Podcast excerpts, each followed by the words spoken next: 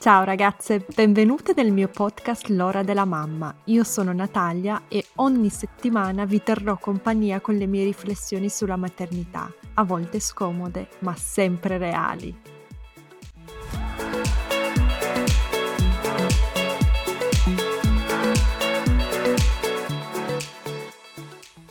Ciao ragazze, oggi qui con me ho Silvia dal Vitmenabelli. Ho appena chiesto come si pronuncia il, il suo cognome, giusto Silvia? Giustissimo, sì, perfetto, grazie Natalia.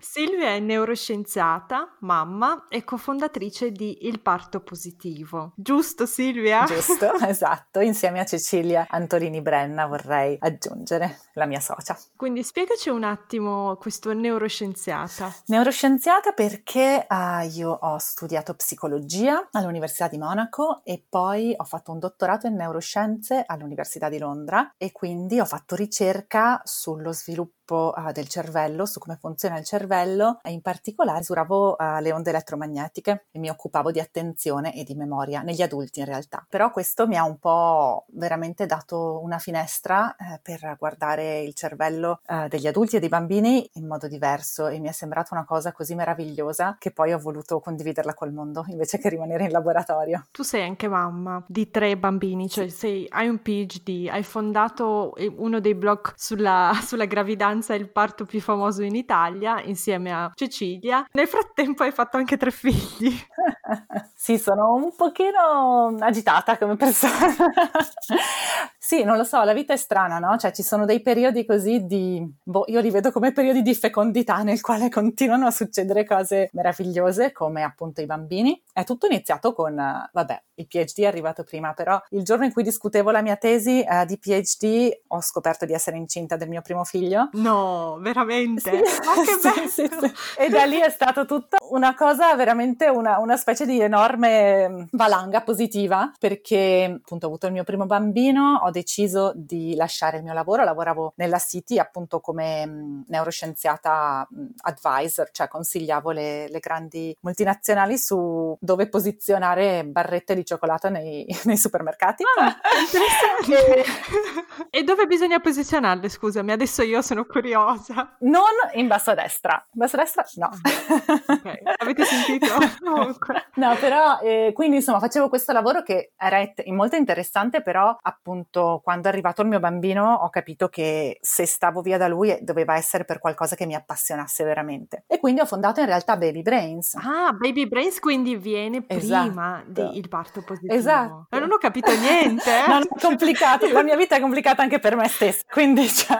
E però appunto grazie a Baby Brains poi ho conosciuto Cecilia Antolini e grazie al mio terzo figlio perché cercavo appunto uh, qualcuno che mi seguisse per la mia terza gravidanza. Cecilia si è fatta viva, ci siamo conosciute e proprio da, dal cuore c'è nata la voglia di condividere tutto quello che pensavamo sul parto e così è nato il parto positivo in modo assolutamente non pianificato, non pensato da due persone che non, non ci conoscevamo praticamente, però è nata questa amicizia istantanea insieme a proprio questa missione in un certo senso di, di parlare di parto in modo positivo. Cecilia però non è un'ostetrica, chiariamolo, giusto? No, no, Cecilia l'ho contattata perché lei è un'insegnante di hypnobirthing e quindi era, era in quello che al tempo erano i servizi che offriva qui a Londra e quindi um, appunto lei portava questo modo di prepararsi al parto che era un, una sorta di autodisciplina, a me piace chiamarla, no? nel senso un modo di rendersi conto che abbiamo un priming molto negativo sul parto e sapere che c'è e quindi cercare almeno di neutralizzarlo con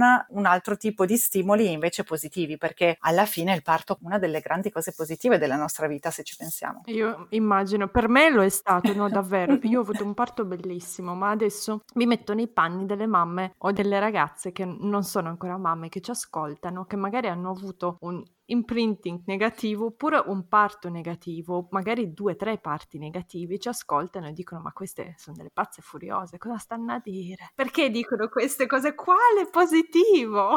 Sì, assolutamente. E infatti è proprio è, è perché è il sentito, diciamo, forse più, se pensiamo anche semplicemente al linguaggio, no? quando una cosa è stata molto faticosa, diciamo, è stato un parto e dolorosa. Uh-huh. Quindi ovviamente è la cosa che, la prima cosa che ci viene in mente è, è sicuramente quella. E Questo viene da decenni di, di condizionamento in realtà che quindi poi crea delle vere esperienze negative. Non sto dicendo che è solo nella nostra testa che è una cosa negativa, anzi, però diciamo che dal momento in cui il parto è entrato grazie a Dio, in ospedale, quindi abbiamo delle, degli standard um, di sanità molto più molto positivi, quindi di questo siamo assolutamente grate. Però con questo è andato di pari passo una certa meccanizzazione della cosa, no? E quindi un'aspettativa da parte della donna di, um, come dire, essere un po' la brava allieva, tra virgolette, no? Di fare quello che bisogna fare nel momento in cui bisogna farlo, perché così poi il dottore fa nascere il mio bambino. E purtroppo questo tipo di atteggiamento uh, va proprio a cozzare contro quello che, uh, come è predisposto, diciamo, il nostro corpo per partorire. Cioè nel momento del parto abbiamo bisogno di poterci ascoltare, poter seguire il nostro ritmo interno, non dover seguire un ritmo che ci viene posto dall'esterno. Dobbiamo avere un, un senso di, di fiducia e poi anche da un punto di vista proprio fisico ci serve silenzio, buio, tutte le cose che, cioè possiamo così eh, semplificando, però neanche troppo, si può pensare a tutto quello che ci aiuta a fare bene l'amore, è quello che ci aiuta, quindi che aiuta quel bambino a entrare nella nostra pancia, è molto simile a quello che poi aiuta il bambino ad uscire. E ovviamente come effetto collaterale, tra virgolette, del parto in ospedale abbiamo questa, tutta questa parte è venuta a mancare e quindi abbiamo dei corpi che non sono messi in condizioni di funzionare come erano stati programmati per millenni per funzionare e quindi abbiamo un sacco di esperienze di parti negativi. Noi crediamo, Cecilia ed io crediamo fortemente che in realtà all'interno del contesto di un parto sicuro si possano recuperare alcuni aspetti per dare il potere alle donne di rivivere quella dimensione nella quale il loro corpo fa una cosa che sa fare, che si è preparato per nove mesi a fare e che, la cosa meravigliosa è, che coinvolge un sacco di ormoni che sono gli ormoni proprio di quando siamo super felici, di quando siamo innamorate, di quando abbiamo voglia di fare l'amore. Sono le stesse reazioni chimiche, delle reazioni chimiche molto simili che, che avvengono nel nostro corpo e quindi noi ci occupiamo di dare al nostro corpo la maggior parte di probabilità possibili di ricreare queste condizioni nelle quali tutta questa positività può esprimersi. Quindi non diciamo assolutamente questa è la lista delle cose da fare così poi il tuo parto sarà positivo. No, non diciamo neanche un parto positivo è naturale, in acqua, a casa. No, diciamo semplicemente se tu ti metti in condizione di dare al tuo corpo tutte le chance possibili per rilasciare, no? per portare al mondo il tuo bambino, questo lo avrai fatto sicuramente, ti sarai messa in relazione con il tuo corpo, con il tuo bambino e quindi comunque vada, qualsiasi cosa succede, sarà un'esperienza positiva. Bello, molto bello. Io mi sono preparata al mio parto grazie al vostro blog. Ah, che bello. Come tantissime altre ragazze, in realtà oggi l'ho chiesto anche su Instagram e tante mi hanno risposto: Ma che bello, io eh, grazie a Silvia ho avuto un parto meraviglioso. Ho detto in che senso? Scusami, Silvia, ti ho assistito. Oh, ma che bello, è bellissimo, è un onore incredibile arrivare a toccare così tante vite e sì, per Cecilia e per me è proprio, lo viviamo come, non so, come una specie di, di, regalo che il destino ci ha fatto, non sappiamo perché, e quindi ringraziamo veramente tantissimo beh, te e poi, e poi tutte le persone che ci danno questa fiducia. Ma Silvia, torniamo un attimo un passo indietro. I tuoi parti, tu hai avuto tre bambini, giusto? Mm-hmm. E solo al terzo, durante la terza gravidanza, ti sei rivolta a Cecilia, quindi sei, eri curiosa mm-hmm. verso un altro approccio un po' hypnobirthing, che poi magari ci spieghi anche cosa significhi. Come sono stati i tuoi primi parti? Come è stato l'ultimo? Ma in realtà anche lì, cioè, sono stata super fortunata. Con il mio primo parto ero, abitavo a Londra. La mia prima reazione, che ho descritto anche nel blog, uh, quando ho scoperto di essere incinta è stata aiuto, cosa faccio? Sono in terra straniera, non conosco niente, voglio tornare a casa dalla mia ginecologa che mi conosce e voglio che mi dica tutto quello che devo fare. E quindi insomma sono partita così. E poi ho parlato con una mia carissima amica che mi ha detto, me lo ricorderà per sempre, mi ha detto, e lei fa l'ostetrica, mi ha detto, Silvia, chiunque ti segua, il parto lo farete tu e il tuo bambino.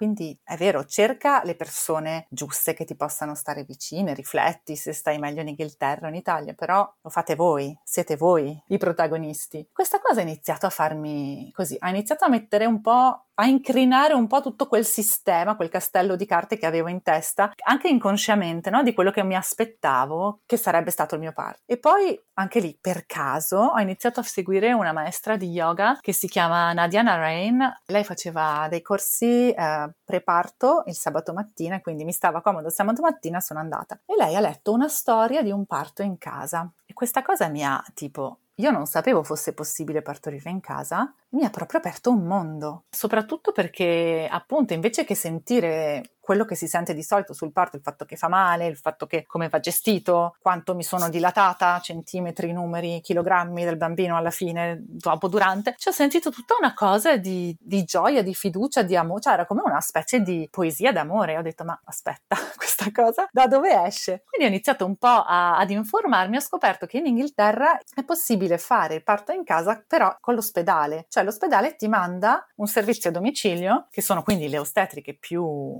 formate, più coraggiose, le migliori insomma. E poi soprattutto la cosa bella è che è sempre la stessa, che viene a casa tua, ti conosce, no? Cioè inizia a veramente instaurare un rapporto. E io mi sono detta, sai che c'è, ma questa cosa mi sembra interessante. E quindi ho provato cioè, e ho detto, vabbè, si può sempre iniziare, se poi vedo che non mi sento a mio agio, si può sempre trasferirsi a qualsiasi momento, si può trasferire la cura in ospedale, durante la gravidanza, durante il parto. E quindi così, per puro caso, ho avuto il mio primo parto in casa. Wow! E le persone che ti circondano, che ti circondavano nella famiglia, gli amici, non ti hanno dato della pazza? Sì! Questa yogi stranissima che sei. Sì, e poi soprattutto io con un, un background molto scientifico, eccetera. Tutte le mie amiche, i miei miei amici mi guardavano proprio, mh, mm, sì, come un caso, a tante persone non l'ho neanche detto in realtà, però mio marito mi ha sorpresa è rimasto convinto di questo approccio e quindi noi due, noi due insieme l'abbiamo fatto. Mi ricorderò sempre la volta che eh, mio marito l'ha detto a mia suocera, eravamo al ristorante, stavamo mangiando e lui ha spiattellato questa cosa e ovviamente insomma non l'hanno presa tanto bene, però insomma ecco una cosa da ricordare e alla fine sono felicissimi di avere i loro nipotini e, e non è che pensino più di tanto a come sono arrivati al mondo, in realtà è una cosa che riguarda più no, me, noi, no? Quindi sì, molte mamme però si fanno influenzare dalle paure dei parenti degli amici. Eh, la reazione poi le fa agitare dicono no, no, no, il parto in casa per me è assolutamente no. Però mi sembra che in Inghilterra la gente sia più rilassata col parto in casa che in Italia. Assolutamente, assolutamente. E io stessa, e penso anche a mio marito, il fatto di sapere che sia parte di quello che offre eh, l'azienda sanitaria nazionale, diciamo, no? Cioè, diciamo che a me è una cosa da hippie, nel senso che eh, è la stessa ostetrica che lavora in ospedale e che viene a casa tua, che conosce tutto il team dell'ospedale, no? E quindi in un certo senso per me questa cosa era molto rassicurante. Il fatto di essere lontani da casa ha dei, degli svantaggi molto evidenti, però ha invece il vantaggio che, nel senso, puoi fare un po' quello che vuoi, no? Hai, hai meno da rispondere. Forse il giudizio delle altre persone ti pesa meno perché le persone che ti sono care sono lontane e le persone che sono vicine a te magari non hanno quel peso, tra virgolette, no? di influenza influenzarti in un modo così forte. Questo è stato il tuo primo bambino. Il secondo parto? Il secondo parto abbiamo, abbiamo, fatto appello ad una dula, quindi stessa cosa, ho semplicemente scritto un messaggio alla mia ostetrica, alla mia ostetrica sì, del parto prima, le ho detto ah sono incinta di nuovo, benissimo, e così, cioè questa, questa è stata la mia registrazione all'ospedale per il secondo giro, però questa volta abbiamo pensato di um, fare appello a una dula, e tra l'altro sono for- stata fortunata perché ho avuto Liliana Lammers, che è la moglie di um, Michel Audon, che mi ha seguita come dula, ed è stato molto bello bello perché mi ha aiutata forse ancora di più a seguire il mio ritmo e la cosa meravigliosa è che per aiutare una donna a seguire il suo ritmo la cosa da fare, come dice sempre Liliana, è niente, cioè avere il coraggio di non fare niente in un momento in cui viene spontaneo, magari anche per, per il marito stesso, no? per il compagno stesso, ovviamente vedi tua moglie che magari sta soffrendo o che comunque sembra un po' fuori dal mondo e tu ti preoccupi e vuoi fare mille cose, vuoi, no? Invece no, la cosa giusta da fare è veramente avere fiducia in questa persona e, e aspettare e magari curarla, offrirle dei, dei servizi ma mo- in modo molto discreto. E quindi su questo Liliana ci ha, ci ha aiutata molto. E il secondo parto è stato strepitoso, veramente meraviglioso. Sì. Orgasmico. Dimmi quasi, che hai avuto quasi. un parto orgasmico. No, no purtroppo no, questa cosa, questa, questa, questa, esperienza non la posso raccontare. Mi, mi denudi, io ero lì. no. Ma conosci qualcuno che ha avuto un parto orgasmico? Ah, no, personalmente no. No, neanche io, ho sentito solo su YouTube. Se poi, esatto. ragazzi, se qualcuna tra voi, io vi faccio fare una registrazione e la mando in coda a questo podcast. Vi prego, fatemi sentire. Mi sembra molto plausibile che, che ci possa essere. Per me i tre parti sono stati diversissimi, però la componente di sforzo e di, di volontà, diciamo, è stata sempre presente, mentre, non so, un parte orgasmico, me lo immagino proprio che... Pff, lascia andare tutto. Insomma, no, il mio, il mio cervello scienziato c'era ancora anche lì, ecco. non sono riuscita a spegnerlo del tutto proprio. sì, e a proposito di quello che hai detto su Liliana, mm-hmm. vorrei aggiungere che io non ho avuto la dula, ho avuto mia sorella mm. um, che era presente al parto perché mio marito era proprio quel giorno lì, quelle ore lì, via per lavoro, non è tornato in tempo, insomma, è tornato la sera di quel giorno mm. e mia sorella aveva ai tempi 22-23 anni. Io mi ricordo che tutti dopo il parto mi dicevano no, ma che tristezza, ma perché tua sorella? Ma io dicevo dicevo, guardate che avere una quasi adolescente presente al patto che non fa assolutamente nulla, che guardare il suo cellulare e lasciarti in pace è la cosa migliore, per me è stato perfetto perché perfetto. lei ha detto, boh, partorisci, da me che vuoi, io sto qua se hai bisogno di qualcosa di però intanto fai le tue cose. E per me ha funzionato, cioè adesso non sto dicendo che debba funzionare per gli altri, ma per me ha funzionato benissimo avere qualcuno che non fa nulla, cioè che interviene solo nel momento in cui cui tu hai bisogno di questa persona, del suo intervento, se no lasciami fare. Gestirmi, no, assolutamente sì, e che bella esperienza anche per lei comunque avere questa sì, esperienza. 22 anni. Sì, mamma mia, meraviglia. E poi però c'è stato il parto numero 3. Giusto. E lì avevo conosciuto Cecilia e quindi in realtà avevo fatto un po' di hypnobirthing anche prima. Mi ero un po' avvicinata così più per rilassarmi che altro. Era come uno degli strumenti che ho usato. Non ho mai, ma neanche poi dopo aver incontrato Cecilia, non ho mai visto hypnobirthing come ok, io faccio un parto di questo tipo con questa etichetta, no? Uh, seguivo dei corsi di yoga, corsi di hypnobirthing appunto anche e ho preso quello che, come dicevi tu prima, no? Cioè per ogni persona persona funziona una cosa diversa e tra il resto per ogni parto, per ogni relazione con un nuovo bambino ci vuole una cosa diversa. Quindi nella fattispecie eh, Leo, il terzo bimbo, è arrivato con una velocità talmente rapida che cioè, non lo so neanche io che cosa ho fatto. Mi sono accorta che stava arrivando, ho detto a mio marito ma forse vale la pena chiamare l'ostetrica. L'ostetrica è arrivata, si stava mettendo i guanti e Leo è nato. Quindi insomma, cioè, è nato, nel senso è, è nato da solo, ha, l'ostetrica non ha fatto nient'altro che registrare la nascita. Però diciamo che tutta la preparazione prima è servita appunto non ad avere il parto positivo che così è bello nella foto, oppure come me lo immagino, cioè lo volevo esattamente così, con le candeline. Non era quello. La preparazione serve a, a sapere perché lo stai facendo, no? Cioè serve a, a, scavare un attimo dentro di te e a capire dove stai, qual è il tuo proposito. E nel mio caso, in tre parti, è stato la relazione fra, fra me e il mio bambino. E questa, qualunque cosa fosse successa durante il parto, ma poi la cosa continua. Qualsiasi cosa succeda fra di noi adesso, se abbiamo questa relazione forte mm-hmm. sotto, sotto, Ovvio che è più bello andare in vacanza con le palme e il sole, quindi se possiamo avere quello, bene. Però anche quando ci troviamo in un momento di difficoltà, anche questi momenti di difficoltà possono essere dei momenti in cui la nostra relazione cresce e nei quali sentiamo l'amore uno per l'altro ancora in modo più intenso, no? E quindi è per questo che un parto positivo non deve essere necessariamente un parto naturale in casa, come cioè, nel mio caso è così, però non, non è quello che fa la differenza, è proprio il sapere perché lo sto facendo, per sapere perché sento questa fatica o sento questo. Quindi la chiave me la dà proprio il mio bambino. Quello che dici mi, mi fa pensare tanto perché per esperienza io ho iniziato a sentirmi mamma molto più in là, cioè non durante il parto, assolutamente non durante la gravidanza, neanche il primo mm. anno forse di mia figlia, ma dopo, no? E quindi ho vissuto un parto positivo, bellissimo, cioè non dico indolore, però un bel parto, una bella giornata, però il, la connessione comunque non è,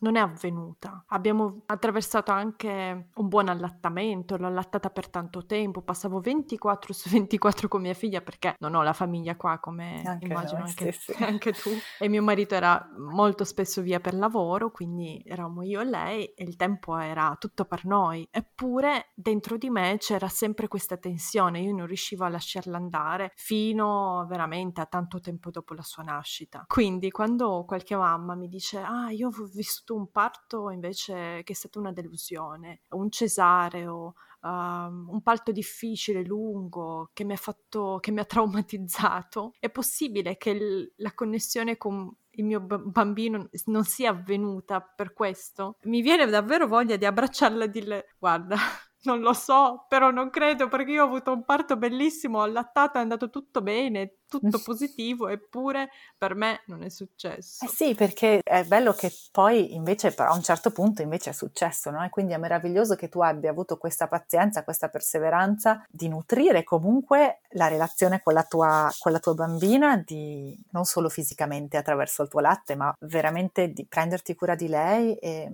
finché, finché, questo fiore è sbocciato, no? È come tutte le storie d'amore, no? Non è che si può scrivere il copione prima e cioè quando hai gli elementi sai esattamente cosa succederà. Alcune storie d'amore sono meravigliose perché ci mettono tantissimo a nascere e poi quando finalmente nascono è, un, è una cosa meravigliosa. Altre, ehm, altre invece sono meravigliose perché sono dei colpi di fulmine istantanei e noi non lo sappiamo, non lo possiamo sapere che storia d'amore stiamo vivendo. È una sorpresa tutti i giorni e di nuovo questo continua anche dopo, dopo la nascita, no? dopo i primi anni. Io adesso il mio bambino più grande ha otto anni e mezzo e non lo so come andrà avanti. Lui mi fa delle sorprese meravigliose e terribili ogni giorno. Però diciamo che la chiave vive, di, di, viversi bene questa cosa, secondo me, sta proprio nell'avere il coraggio di dire non so come andrà, non posso essere pronta nel senso che so esattamente adesso come risolverò qualsiasi problema. Però sono informata, ho la mia cassetta degli attrezzi, ho l'amore per questa persona che a volte può essere un amore che sento fisicamente, no? cioè un rush di oxitocina pazzesca, oppure a volte è un amore che è più no? nella, nella, mia mente, nella mia logica. La mia mamma, per esempio, me l'ha raccontato, mi ha detto io sapevo che ti amavo perché eri mia figlia, però prima l'ho saputo e poi mesi e mesi e mesi dopo l'ho sentito. È una cosa sulla quale ho dovuto lavorare. E tu come ti sei sentita quando te l'ha detto? Eh, per me è stato, io sono stata grata del fatto che me l'abbia potuto dire, cioè per me è stata una prova che adesso la nostra relazione funziona, perché altrimenti una cosa non me l'avrebbe mai detta. Cioè una, è una cosa forte, no? Cioè una cosa che si può condividere se c'è una fiducia e, e un amore condiviso di cui non, non hai dubbi, sul quale non hai nessun dubbio. E poi nel senso spiega tante cose. Io ad esempio nella mia vita so che mio papà mi faceva molte più coccole rispetto a mia mamma. Lei si è sempre occupata benissimo di me, mi ha sempre ascoltata, abbiamo sempre parlato, eh, abbiamo avuto una relazione, e ce l'abbiamo ancora, meravigliosa, però molto più, appunto, molto più cerebrale. Invece eh, la posso comparare con quella di mio papà, che non me l'ha mai detto, però secondo me si è innamorato appena mi ha vista, e quella è una relazione diversa, magari non ho condiviso così tanto a parole con mio papà, però invece ho, ho passato dei momenti più, più fisici, no? E niente, sono le sfaccettature dell'amore, è bello sapere che l'amore ha tutte queste queste, sfaccette diverse e purtroppo tanta letteratura, tanti film ci quasi semplificano troppo l'amore, la, già l'amore in generale, anche l'amore romantico, però in particolare l'amore fra madre e figlio, insomma c'è un po' un copione che deve essere così, altrimenti sei una cattiva madre. E noi mamme siamo bravissime a trovare delle scuse per sentirci delle cattive madri, no? Questo si sa. Eh sì, eh, io mi sono sentita una pessima mamma, incapace di provare affetto per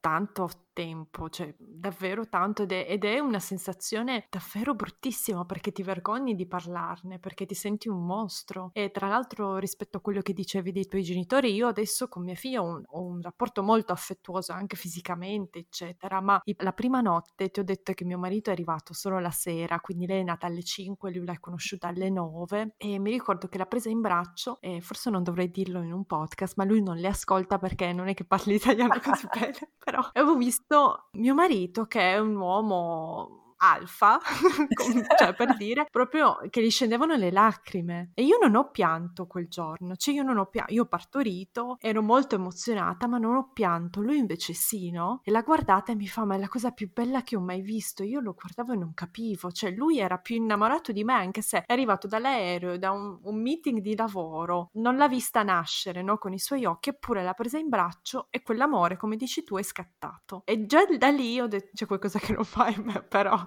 non gliel'ho detto, non l'ho mai detto a nessuno in realtà, però poi, come dici tu, ho dovuto rielaborare e l'amore per me è nato dalla dedizione, quindi più mi dedicavo a lei, nel tempo e più sbocciava. E questa di per sé è una cosa meravigliosa che veramente l'essere genitori ci mostra. Cioè noi pensiamo sempre che noi ci curiamo dei nostri bambini perché li amiamo, però io sono convinta profondamente che in realtà è il contrario. Cioè io mi arrabbio tanto, come mi arrabbio con i miei bambini, non mi arrabbio con nessuno, come mi deludono i miei bambini, non mi delude nessuno. Però questa cura continua fa nascere l'amore, la cura stessa e quindi questo secondo me mostra quanto siamo fatti bene, cioè abbiamo tutti questi cocktail di ormoni che arrivano nel momento giusto, nel posto giusto, a volte come dire uh, si mettono in atto e creano questo amore incredibile fra la mamma e il bambino al momento del parto, a volte no, però appunto anche se per caso non succede al momento del parto, ci sono un sacco di altri sistemi che si possono mettere in moto perché questo amore trionfi alla fine. E,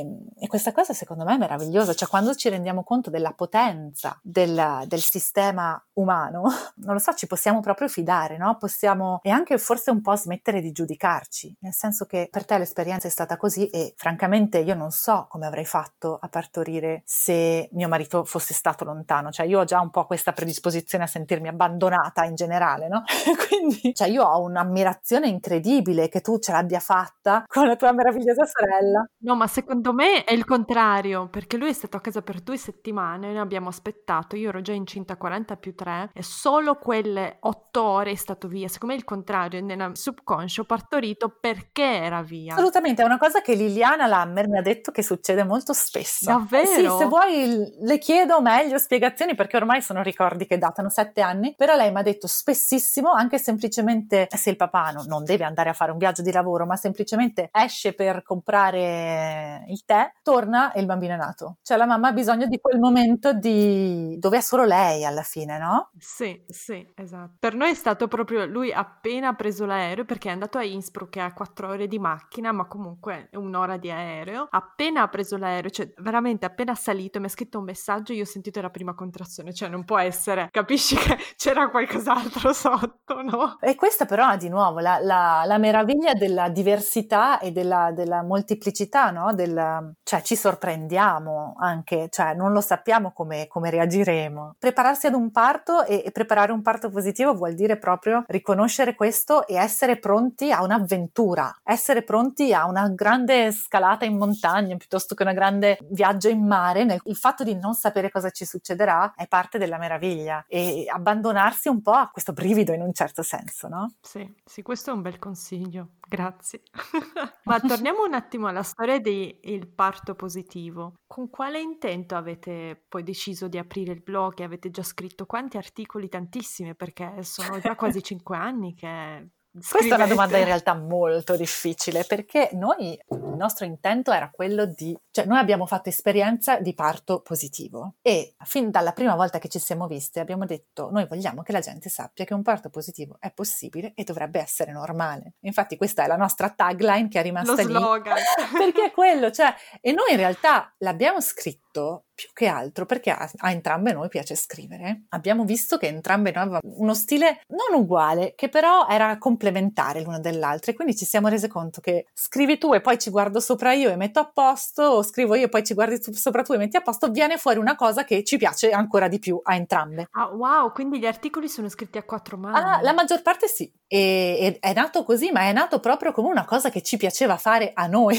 cioè, era come, sai, quando hai una cosa che devi assolutamente buttare buttare fuori e trovi qualcuno che la condivide e allora la butti fuori e la condividi. Ma così, cioè, io avevo un bambino di, di qualche settimana, cioè, non consiglierei a nessuno di aprire un blog, cioè, non era un business plan o non era lungi da noi, era proprio una una necessità, una, veramente, è così che l'abbiamo vissuta. E poi magicamente ci hanno notate, c'è una ragazza che si chiama Melissa Bonnet, che è stata la nostra prima follower, così, no? Che ci commentava e lei ci ha introdotte poi, tra il resto, proprio a, all'associazione Innecessario, che, che appunto parla di parti cesarei che non sono necessari e quindi da lì può nascere no, la negatività, l'esperienza negativa, mentre per loro è molto importante appunto fare la distinzione fra, fra, i, fra, i, cesari invece meravigliosi, che sono il miracolo non solo della natura, ma anche del, de, poi dello sviluppo della, della cultura no? e della scienza. E quindi da cosa nasce cosa? Mm, adesso ci siamo ritrovate qui.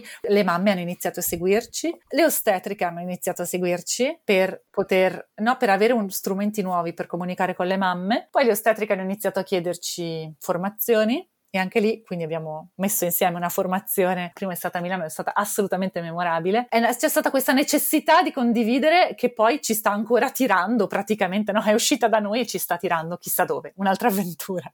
Sì, avete anche scritto un libro. Abbiamo scritto un libro, I miei quattro trimestri, che cerca proprio di creare questa continuità no? fra la, la, gravidanza e poi la relazione con il bambino. Spesso purtroppo siamo seguite in modo molto segmentato, quindi uh, gravidanza, poi parto buco nero e poi sei mamma, tutta un'altra storia. E invece noi pensiamo veramente che in realtà se curiamo, se, se, annaffiamo questa piantina della nostra relazione con il bambino, è veramente quello che è il d'union di, di tutto. Quindi il, i miei quattro trimestri sono esercizi da fare, uno, è un, un esercizietto alla settimana che proponiamo per appunto uh, sulla base delle neuroscienze e de, dell'hypnobirthing per, uh, per prenderci cura della, della relazione fra la mamma e il bambino e poi tutti gli altri membri della famiglia anche. Sì, a parte quello che mi hanno già detto le ragazze che vi seguono oggi su Instagram, io credo davvero, perché mi ricordo quando leggevo i vostri articoli su Facebook, quando ero incinta e dopo anche, e credo che il parto positivo eh, la vostra community, il vostro blog abbiano davvero influito a migliorare la situazione dei parti in Italia. Ne sono convinta. Wow, ma grazie di aver detto questa cosa.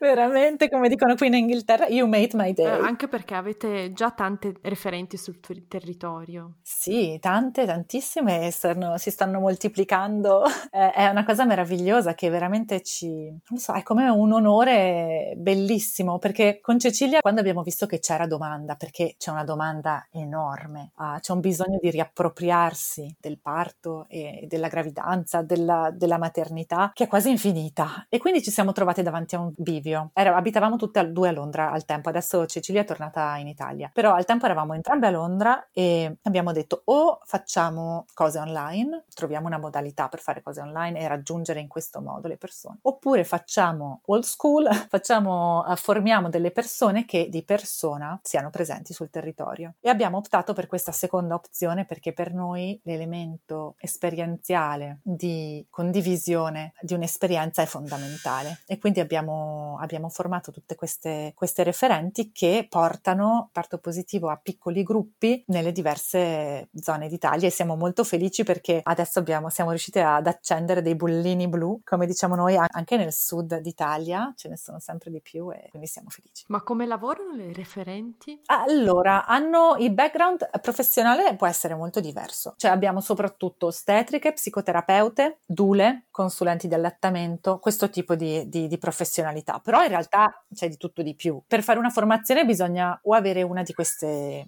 lauree oppure mostrare un interesse e una conoscenza comunque un po' approfondita. E poi in realtà uh, ci, ci sono le persone che integrano i contenuti del parto positivo nel loro lavoro, ad esempio le ostet- tante ostetriche lo fanno. Ci sono altre che ne fanno una vera e propria professione, cioè fanno i corsi del parto positivo e anche di baby brains, uh, molte di loro, e quindi uh, servono le mamme in questo modo. Alcune hanno dei centri per mamme, altre collaborano con delle organizzazioni piuttosto che delle associazioni, quindi ognuno a modo suo arriva, arriva ai genitori della, del suo territorio. Bello, ma quindi se um, ci ascoltasse una mamma che sta per partorire, una donna incinta, può rivolgersi dove? Dove si deve rivolgere per cercare una referente parto positivo? Sul nostro sito abbiamo una, c'è una pagina dedicata alle nostre referenti e sono tutte elencate, quindi per uh, regione. In questo momento in realtà le referenti uh, c'è una piccola deroga, di solito non si possono fare corsi online. Ovviamente in questo momento le regole sono un po' cambiate per necessità e quindi in realtà si può scegliere una referente anche su base diversa da, dalla territorialità, diciamo. Però sì, lì sono tutte elencate e si può contattarle e vedere quando parte il prossimo corso oppure si possono anche prenotare dei corsi privati e a brevissimo, uh, a brevissimo avremo anche a disposizione un servizio, cioè un'email specifica da contattare proprio per i corsi, quindi con una persona dietro che coordina i luoghi, i tempi e aiuta le mamme a, a trovare la persona giusta. Una bellissima community. E invece se qualcuno ha delle domande per te, Silvia, dove ti può trovare? Se volete scrivere al parto positivo in generale, quindi C- Silvia e Cecilia insieme, il parto positivo at gmail.com e raggiungendo entrambe. Altrimenti se è una cosa più specifica, neuroscienze o più su questo podcast che eh, stiamo parlando adesso, Silvia chiocciola baby-brains.com oppure se invece sono cose più specifiche sull'hypnobirthing, Cecilia chiocciola baby-brains brains.com. Fantastico, grazie mille Silvia, spero di rivederti o risentirti presto per parlare questa volta di Baby Brains. Che ne dici? Assolutamente, con grande piacere, grazie Natalia. È stato un piacere, ciao. Grazie, ciao. Wow, siete arrivate fin qui! Spero che questa puntata vi sia piaciuta e aspetto i vostri feedback. Potete scrivermi su Instagram o mandarmi un'email. Tutte le info sono nella descrizione. Non vedo l'ora di sentire cosa ne pensate. Ricordatevi di schiacciare il tasto segui in modo da non perdervi le puntate future. A presto e grazie!